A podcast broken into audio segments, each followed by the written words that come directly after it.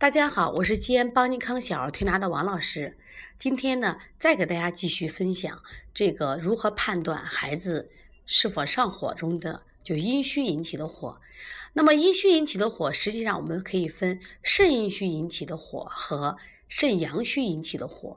这两个呢，从症状上看似来特别相似，实际上在最后的治疗方法上是截然不同的。我们现在孩子一般得病了啊，不管西医大夫和中医大夫，一般都让孩子会张嘴看看咽喉。如果咽喉它出现红、充血或者肿大的现象，大夫都会判断孩子有火了。那么一般会开的药，西医开一些我们说的抗生素，所谓消炎的药；那么中医会开一些像板蓝根、金银花、小儿清解液这样清热解毒的药。你有火了，我给你清。但是有些孩子服用药物以后效果很好，说明药对症了。但有些孩子服用药物以后反而加重了。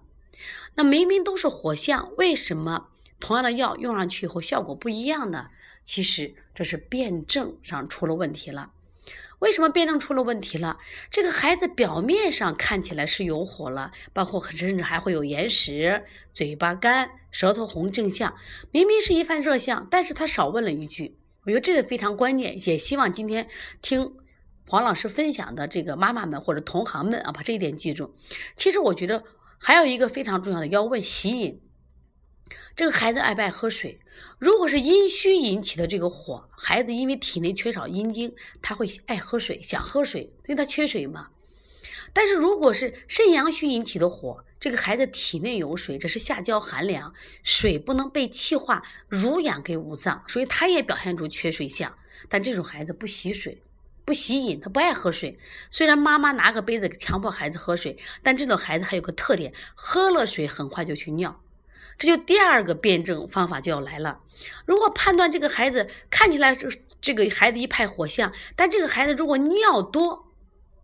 而且尿清，这个孩子肾阳不足引起的虚火；如果这个孩子尿少、尿还黄、尿还黄，他是肾阴虚引起的这个虚火。这两个还不一样，一个是缺水引起的火，一个是什么呀？这个阳不足、水不能气化引起的。还有再从我们的外在的性格上来表现，如果是肾阴虚引起的虚火，这个孩子是阴虚体质，他会很典型的出现什么依附的热象。比如说性格急呀，这个睡眠爱翻滚呀，入睡难。但如果肾阳虚引起的这个孩子虚火，那么他会有另外一景象。相对的话，这类的孩子相对来说啊，脾气会好一点，然后呢，入睡会难好一点。另外呢，他的手脚相对偏凉一些。这里我想分享两个案例啊，是我们当时的一个小果果，他是每两每二十天都会扁桃体发炎一次。开始这个妈妈治疗方法是用的。抗生素治疗两次以后呢，他觉得不对，他又换中药治疗。中药治疗了四五次以后呢，他开始用灌肠治疗。因为他来到我们这儿是一岁八个月，从他八个月二十年一次，我觉得这个孩子已经病了十几次了。到我们这治疗，因为他是明显的因为扁桃体发烧，扁桃体红肿引起的是发烧，我们处理方法也是用滋阴清热。虽然第一次烧退下来了，也是用了四五天时间，但是他很快的。